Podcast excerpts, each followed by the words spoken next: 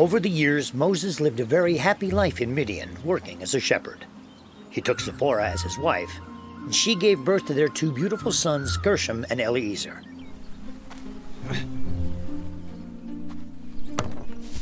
Gershom is growing into a strong young boy. His skills with the sling are excellent. He gets it from you. One day he will become a great shepherd, just like you.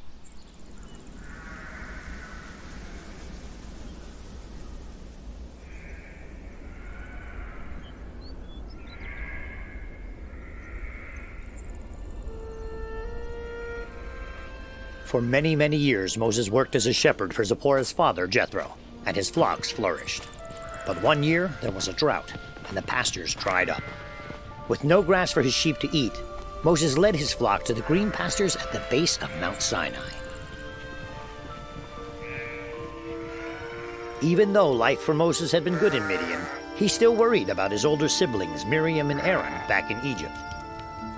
I hope that my sister and my brother have been blessed with the health and happiness that God has given me here. As Moses' sheep grazed, he noticed something strange. How is it possible that this bush is on fire, but not burning to ashes?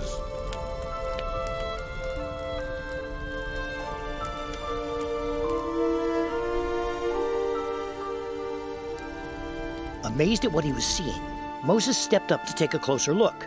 Suddenly, a voice called out his name. Moses! Moses was certain the voice was coming from the burning bush. He stepped closer. Stay where you are. Do not come any closer. Who are you? I am the God of your ancestors, Abraham, Isaac, and Jacob. Remove your sandals. You are standing on holy ground. Moses removed his sandals and knelt in fear as God spoke to him. My children are suffering in Egypt. Under my guidance, you shall lead them to a new and prosperous land of milk and honey. Why would they follow me? I am no leader. I am no prophet. Because I am God, and I am with you. My people will join you on this mountaintop, and together you will worship. But how do I persuade them? You will convince them. I created you and gave you the ability to speak. What if they don't believe what I say?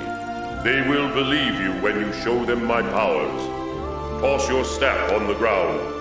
Moses did as he was told. As soon as the staff hit the ground, it transformed into a poisonous viper. Terrified by this, Moses started to run away. Stop! I command you to go back and pick up the viper! Shaking with fear, Moses obeyed God's orders.